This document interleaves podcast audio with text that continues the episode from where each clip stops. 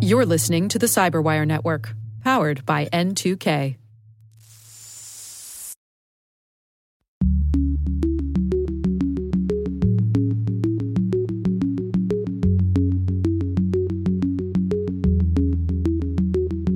all of that plays into the hands of our adversaries who want us tied up in knots, pointing the finger at each other instead of at them and blaming them for what they are doing to us.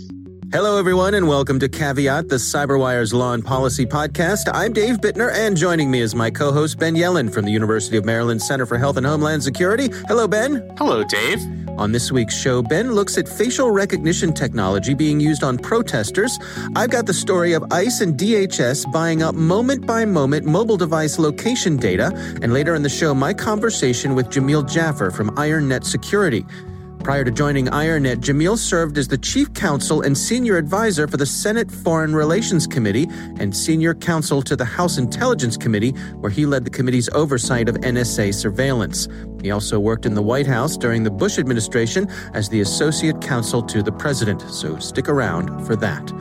While this show covers legal topics and Ben is a lawyer, the views expressed do not constitute legal advice. For official legal advice on any of the topics we cover, please contact your attorney.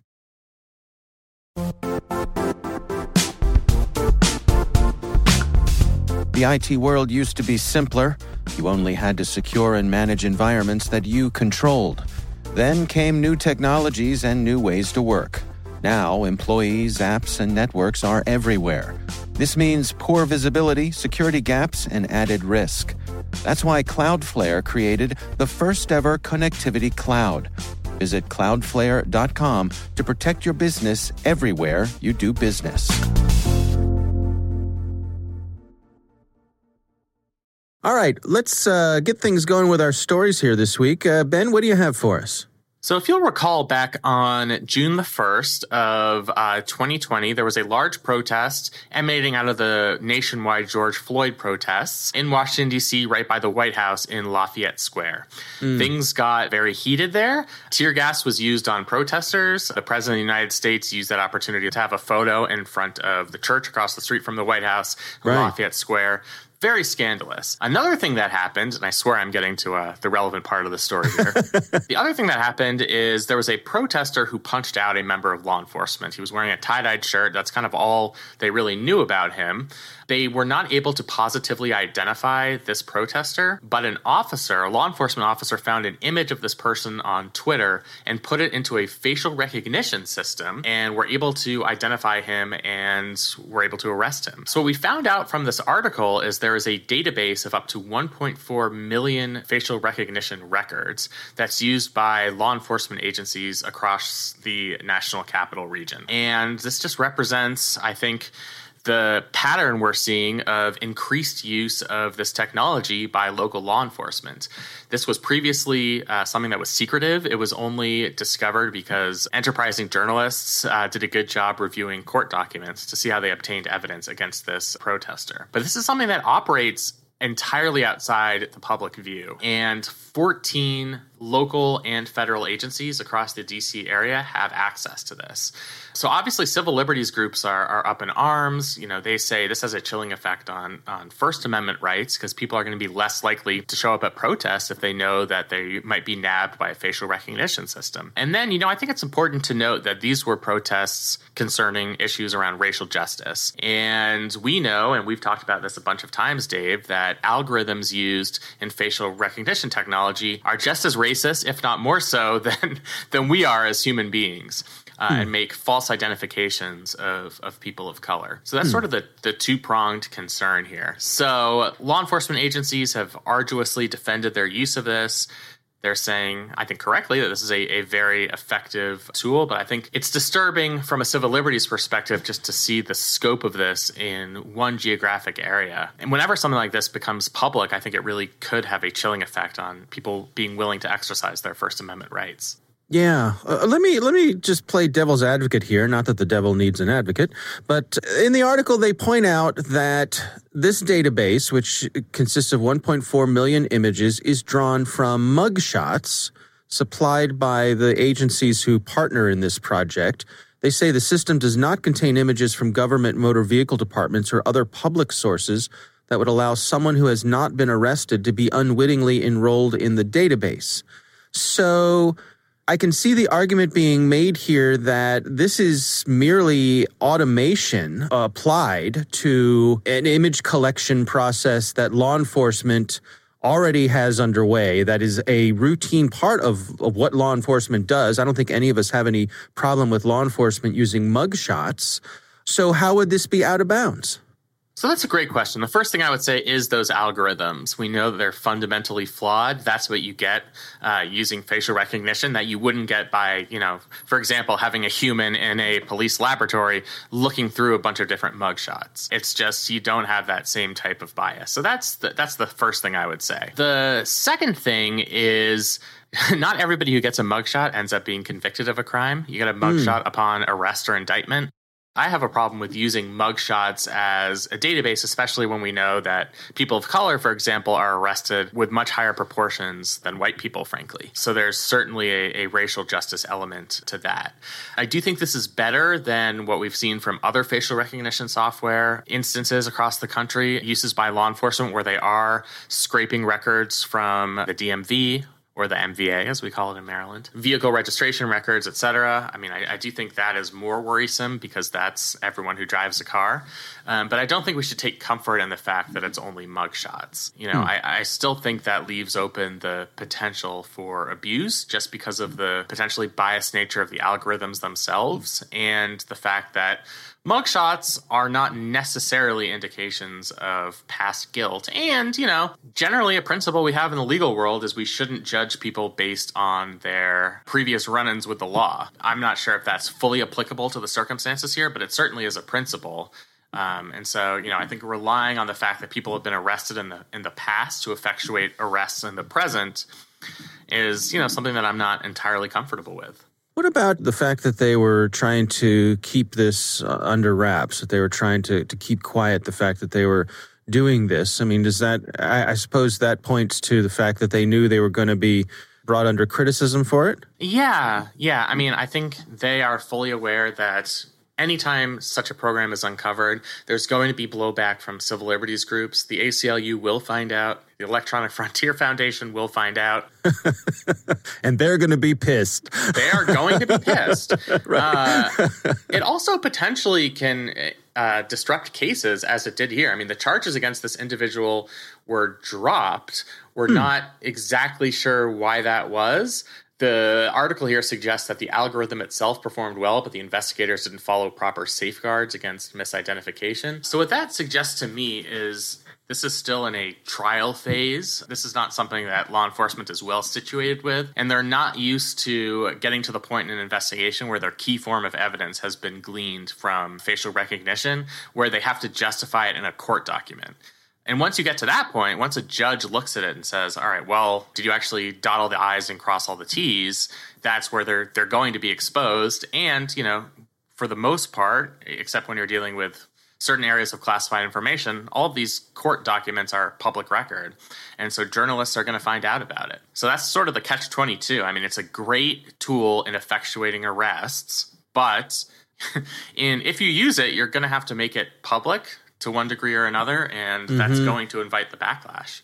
Right. You can't have these questions that we we still have when it comes to the technology. I, I guess I'm still scratching my head and wondering because I would imagine that if you're running someone's picture through a mugshot database and that mugshot database comes up with a few hits, it's not like some law enforcement officer or whoever's handling the the prosecution of this isn't going to then look at the picture that comes up as a hit, compare it to the picture of the the guy out in public, and you know use their human brain to decide if that's a, a close enough match to go forward or not. Right, and you know, as we've mentioned for a bunch of other surveillance programs, that's something we can accept from law enforcement because they have limited resources. There's only so many times you can do that level of investigative work. But when you have something right. like facial recognition, you just multiply that by an unknown factor where it's not labor intensive. Um, you know, we don't necessarily know how cost effective this all is, but it's not something that's going to use up a lot of law enforcement resources, meaning you can use it on a much larger scale.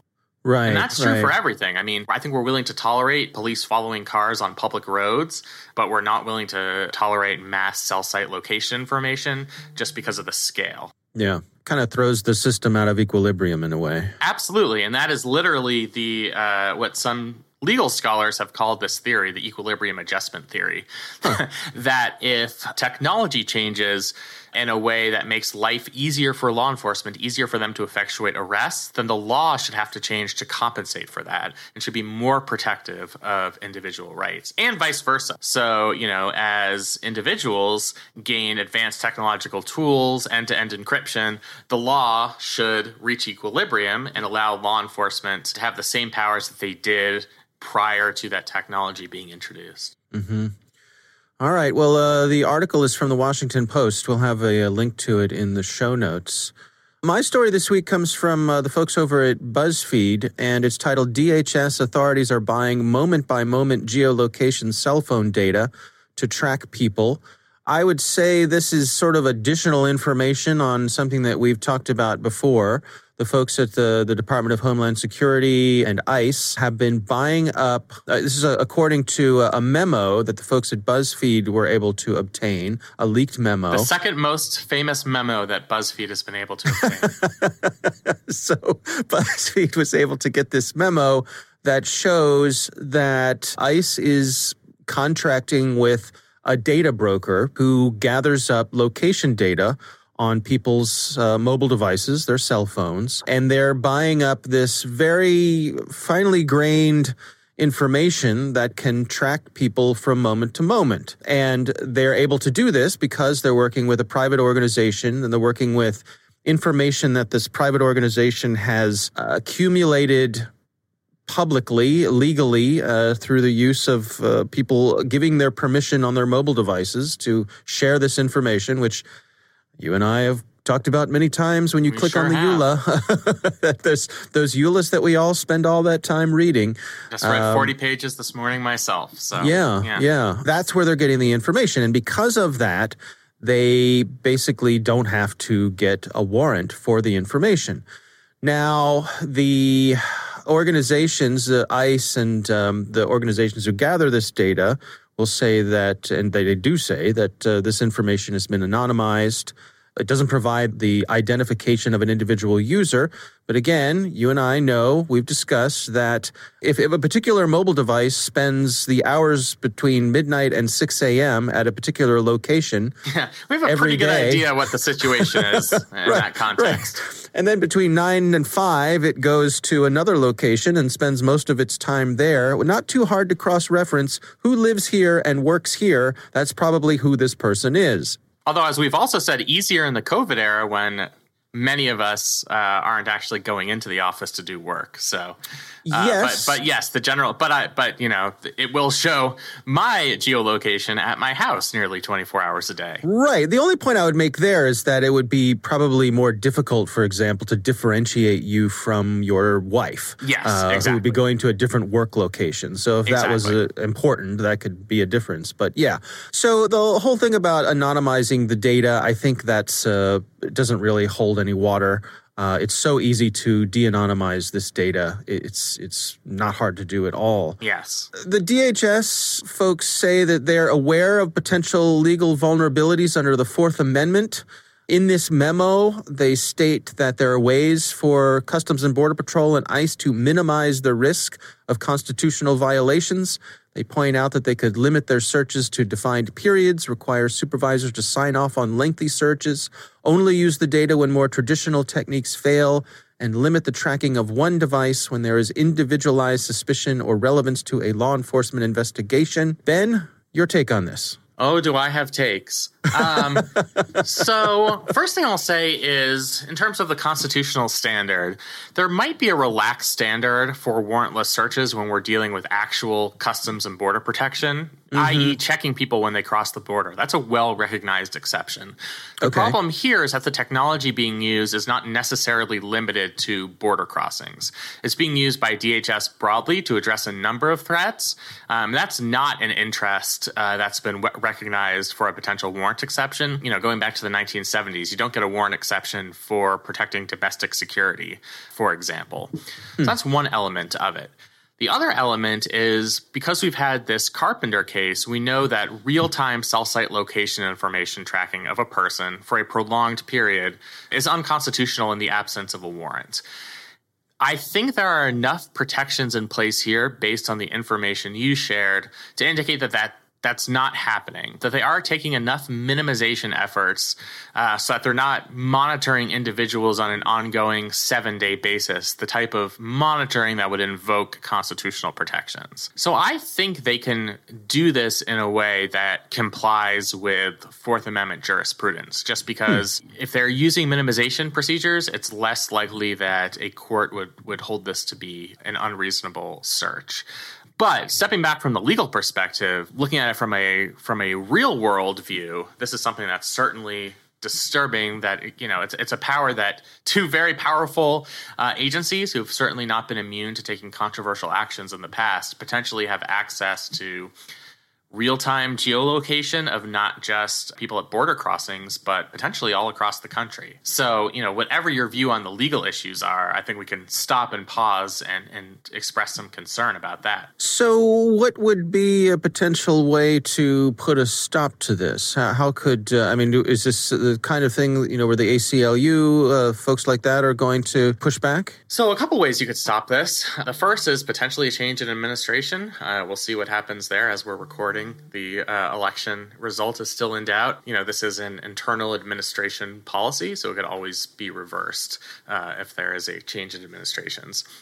I think the legal avenue is going to be difficult for a number of reasons. For one, finding a plaintiff who has standing is going to be difficult. You know, a, a plaintiff would have to have a particularized injury and most people who are going to be surveilled under this program are going to have no idea that they're being surveilled, uh, mm. unless they're prosecuted for a crime, which could happen. But the ACLU would have to wait for that to actually become a case and or controversy. And then, like I said, you know, I just think this type of collection because it is potentially related to border security and because there are these protections in place to protect against overbroad surveillance, I think would probably pass constitutional muster. What about the collection itself? I mean, I see uh, we're starting to get more momentum, I suppose, from people saying that we need to put a stop to this kind of collection overall. Yeah, I think there's an absolutely valid criticism that government agencies writ large have endowed themselves with unacceptable powers as it comes to surveillance.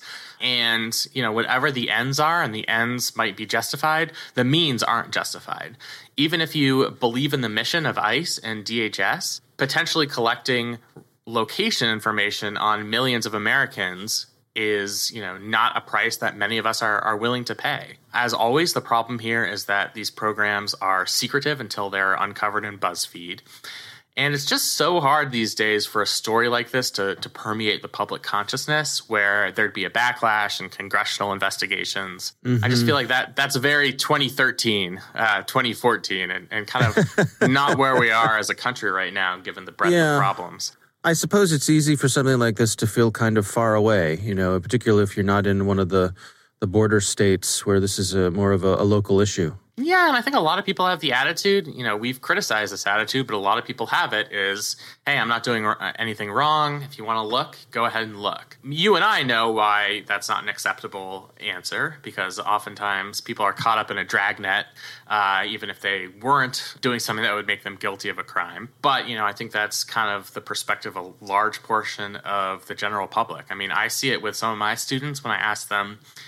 how would you feel potentially affected by this broad surveillance program? And every semester, I get half of the students or more saying, "Well, I, I don't do anything wrong, so what do I care?" Um, yeah. I think that that's a pretty pervasive attitude.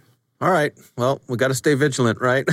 stay vigilant. That's the message of the vigilant. day. That's right. Stay vigilant. All right. Well, that is uh, my story this week. Of course, we'll have a link to that in the show notes. We would love to hear from you if you have a question for us. And by that, I mean a question for Ben. Uh, ah, can, don't put that on me. you can call in. I'll offer opinions. Ben will offer expertise. Uh, you can call in. The number is 410 618 3720. That's 410 618 3720. You can also email us. It's caveat at thecyberwire.com.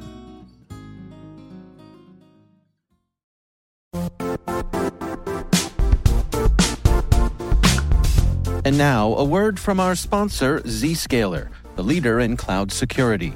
Cyber attackers are using AI in creative ways to compromise users and breach organizations. In a security landscape where you must fight AI with AI, the best AI protection comes from having the best data. Zscaler has extended its zero trust architecture with powerful AI engines that are trained and tuned by 500 trillion daily signals. Learn more about Zscaler Zero Trust Plus AI to prevent ransomware and AI attacks. Experience your world secured. Visit zscaler.com slash zero trust AI.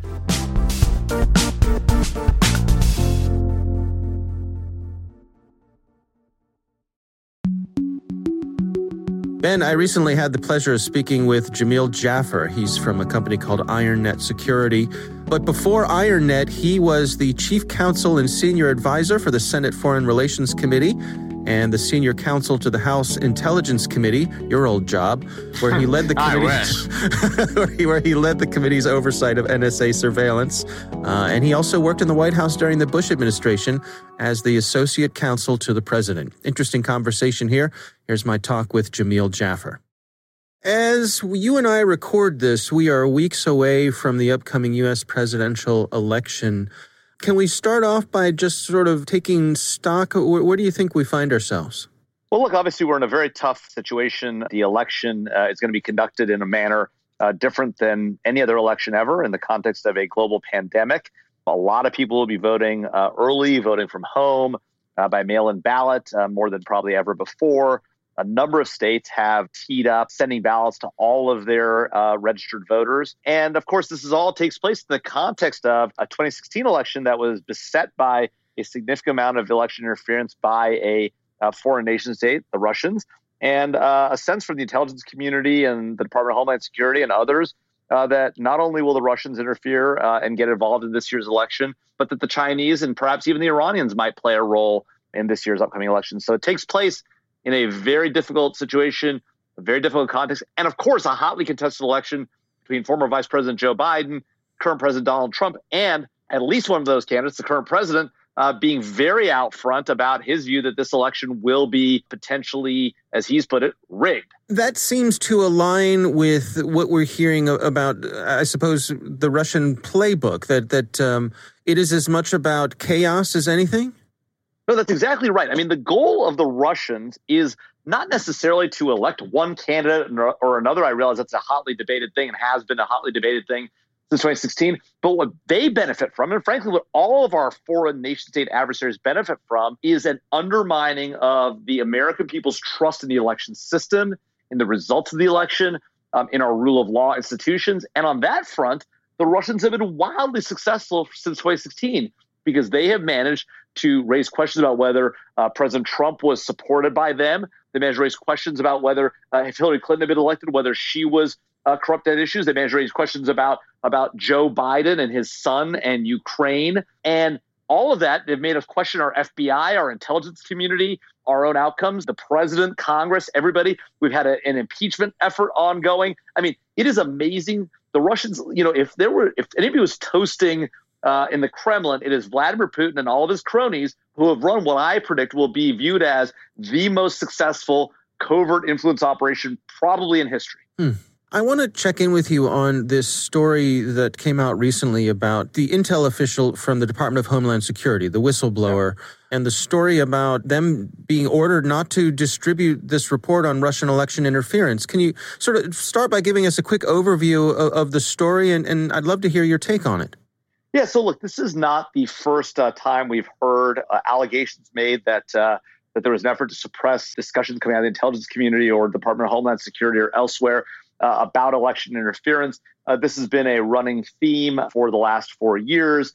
Uh, but look, at the end of the day, we've seen actually the intelligence community and the the head of the National Counterintelligence Center come out very clearly and talk about who's involved in the election, who might get involved, whether it's the Russians, the Iranians, or the Chinese, what their what their approach might be. So the intelligence community is out there talking about it. uh, the Department of Homeland Security has put out a number of bulletins about Russian activities on our systems uh, and the like, uh, and, and others, uh, not just uh, election interference, but other activities also. So, you know, whether this whistleblower is correct or telling the truth or, uh, you know, or, or their perception of what happened is accurate is sort of besides the point. What we do know, right, is that the Russians absolutely were involved, and frankly, we're involved on both sides of a lot of issues, trying to create just dissension and anger and frustration among the American body politic in the 2016 election. And what we know for sure is they will do so again, and likely others will also, because to be candid, they have not paid a price for what they did in 2016. We've indicted some folks in Russia, the Internet Research Agency, you know, in indictments that will be not be effective because we're never going to get our hands on those people. Congress implemented some sanctions um, on the Russians that haven't been particularly effective, but were, were there um, and at least did something. Uh, but they fundamentally haven't paid a price. And frankly, you know, we've even heard politicians, including the president, uh, go out publicly and say that he's skeptical of whether the Russians did this. And you know, at that at that famous meeting with Vladimir Putin, uh, where he said, you know, I know what the intelligence community says, but uh, Vladimir tell, is telling me they didn't do it. You know, and so you know that creates uh, noise in the system also. And I think that's one of the challenges we face because you know, regardless whether it's Joe Biden saying that you know, or his team saying that Donald Trump was has some weird relationship with Russia, or Donald Trump saying I think the election is going to be rigged or or you know whatever it might be. All of that plays into the hands of our adversaries who want us tied up in knots, pointing the finger at each other instead of at them and blaming them for what they are doing to us. What sort of options would be available? I, am thinking if if we had an administration in office that didn't have this you know this peculiar deference that uh, the Trump administration seems to have for Vladimir Putin regardless of Republican, Democrat, you know, just any administration, what sort of tools would they have available to them to push back on this, to be able to say to the Russians, knock it off? Yeah, so to be clear, uh, the Trump administration has done some very aggressive stuff when it comes to Russia. The president has, uh, has apparently, if we believe the newspaper reporting, um, has authorized uh, much more forward leaning engagement by the U.S. Cyber Command, right? What we call persistent engagement or defend forward. Uh, this is the first time that we've had that as a matter of doctrine. Um, and it's the first time that the president, any president, has delegated the authority down to operational commanders to take actions uh, against uh, our enemies, whether it's for election interference or otherwise. And so there's no question that this administration has gotten aggressive and has punched back in some way. The question is, is it enough? Right. And uh, clearly, because we know that the Russians are doing more and the Chinese and Iranians are thinking about getting involved, it hasn't been enough to, to deter them. And so there are reasons to be critical of the administration and say we haven't done enough, but they have, it is worth knowing they have leaned forward and Congress has gotten involved with these sanctions. What more could we do? It, it's not just about offensive activity or more forward leaning activity on foreign systems in cyberspace. We can use other tools, right? Uh, if the sanctions aren't effective, let's get more effective. Let's put more sanctions in place. If sanctions aren't the only tool, you know, we could implement all sorts of trade measures uh, with respect to Russia, including against their uh, oil exports, which they rely upon, and not just not just to us or, or to or to our allies. Right? We can we can leverage them the way we did against the Iranians. We put maximum pressure on the Iranians uh, to force their economy into a tough position. Right? The president knows how to do that. We can be doing more of that. And frankly, if there was more bipartisanship between the White House and Congress, and both are responsible for this, right? you would you would see potentially a more effective effort. Uh, and so I think that's part of the challenge is we haven't used the full suite of tools we could to punch back. We often this is often the case, by the way, in cyber activities uh, where we don't where we don't do enough to deter cyber offense by others, and that's when it becomes a problem. And in this case, we just haven't really engaged in full blown deterrence the way we should. As the election uh, comes closer and closer, you know, day by day, what sort of things should people be doing to, to counter this information narrative, to counter this disinformation? So, a few things. One, we've really got to think about our election, the threats to our election system, as from a collective defense perspective, right? Today, when it comes to cyberspace, we expect um, every state, every locality uh, to defend itself. We expect um, every company in the economy to defend itself. And yet, that's never what we've thought about should happen when it comes to a nation state attack on us. We've always thought, you know, if the Russians were to fly a bear bomber over uh, Minneapolis or Wisconsin or whatever it might be, you know, we would expect the U.S. government to have surface to air missiles to defend against that. And yet today, whether it's election interference or or theft of corporate IP, like the Chinese have been doing to the tune of billions of dollars a year, trillions of dollars across uh, the last decade and a half they've been doing it. The U.S. government is not is not defending against those things, right? And we've left it to private sector companies and individual states and individual localities. Now, the government has done some things. They've got they've engaged more persistently overseas.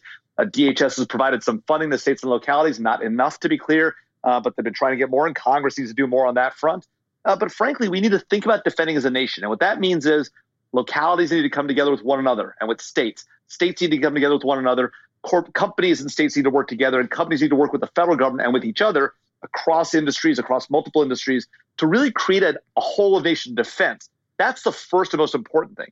And then second, as individual citizens who are hearing all this noise and all this discussion about about election interference and the like, we have to be critical consumers of information. We have to recognize that it is to, in the benefit of the Russians, the Chinese, and the Iranians to take very real debates in American society about you know, about who the president should be, about whether, uh, you know, and what a, what, what a problem the killing of George Floyd was, and recognize that while these are fair and legitimate debates we should have in this country, they are being gaslighted by foreign nation states like the Russians, like the Chinese, who like nothing more than to see these disagreements in our society. And we've got to reject that. We've got to come together as a nation. We're going to have an election. We should respect the results of that election, whatever they are. We should move forward as a nation in a bipartisan manner. There's been a lot been a real lack of that today, and we need to get on board with that. And that's a problem on the Democrat side. It's on the Republican side. It's a problem with the president. It's a problem with Congress. We all need to come together as a nation. Do you suspect that the aftermath of this is going to be long lasting? Is it, is it going to take a long time to to build back the trust of voters? Look, I do worry that uh, that that's going to be a challenge. But you know, the American voter and the American citizen is very resilient, right? One of the things that's uh, so amazing about our country uh, is the way that we can pivot and turn on a dime and innovate and change things and and move forward, regardless of what's happened to us in the past, regardless of how tough times might be economically, or if there's an attack, whether a cyber attack or a terrorist attack or otherwise. That's really been the hallmark of America. It's been in our toughest times that we've come together as a nation and have accelerated and succeeded uh, to the beyond the wildest expectations of anybody in times of challenges. You look at what happened after the 1919 uh, Spanish flu. Uh, you see what happened after World War One, World War Two. America saw tremendous rates of growth and success, and I think the same is true whether it's election interference or this pandemic. We have an opportunity to innovate and move rapidly. That is what makes this country great, and that's what we should focus on. But to do that, we have to come together as a nation, put aside all this other stuff, recognize that a lot of what's happening in our country today is being stoked by foreign nation states and push forward. And so the key to that, in terms of cyber, will be collective defense, and the key to that politically will be coming together in a bipartisan manner across the aisle, reaching out and really getting the job of the American people and the work of the American people done. Wow, you actually sound optimistic. Look, I am. I am. I'm optimistic because I'm optimistic because as Americans, this is what we do. We take tough times and we make a success out of them. That is what is great about this country. It is what has made us the most successful nation in the history of the world. It's made us the most successful economy in the history of the world. Um, and we forget that at our peril. You know, we look around too often as Americans and we say, boy, man, things are so much better over there, or they've got better health care, or they've got better this or better that. Let's be candid. We are the world's greatest nation. We should take responsibility for that and action that. And we have to recognize that we have not been our best selves in the last, you know, four or five, six years. We need to be better. And now's the opportunity to do that. All right, Ben, what do you make of that? It was a really interesting and surprisingly inspiring discussion because the message at the end was one of optimism despite all of these national security threats we face. Mm-hmm. I will note, I mean, we're recording this the day after the election, and a lot of my absolute we, we still don't know what's going to happen but a lot of my absolute worst fears that were invoked in this interview have not come to pass and you know i think that's a credit to us and maybe to the sustainability of our system so that's kind of the positive message i took from this interview that in the face of russian disinformation and doubts about election security dereliction of duty in confronting the russian threat we're, we're still standing and I think there's there's something to be said about that. We still had an election where there's you know the highest level of turnout that we've seen since 1900.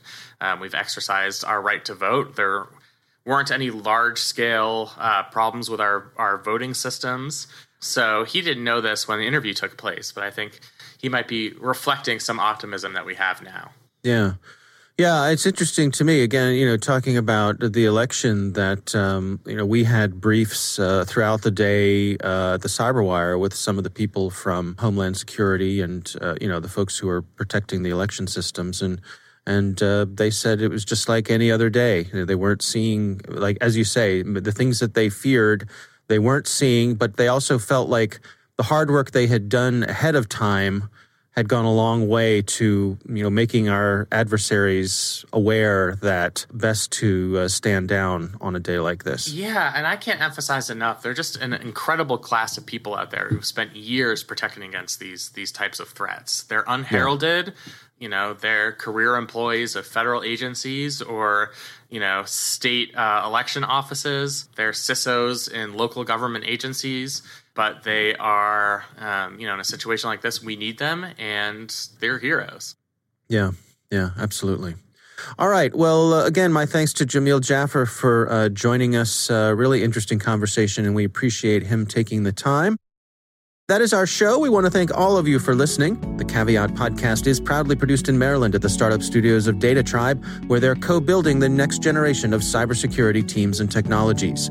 Our coordinating producers are Kelsey Bond and Jennifer Eiben. Our executive editor is Peter Kilpe. I'm Dave Bittner. And I'm Ben Yelin. Thanks for listening.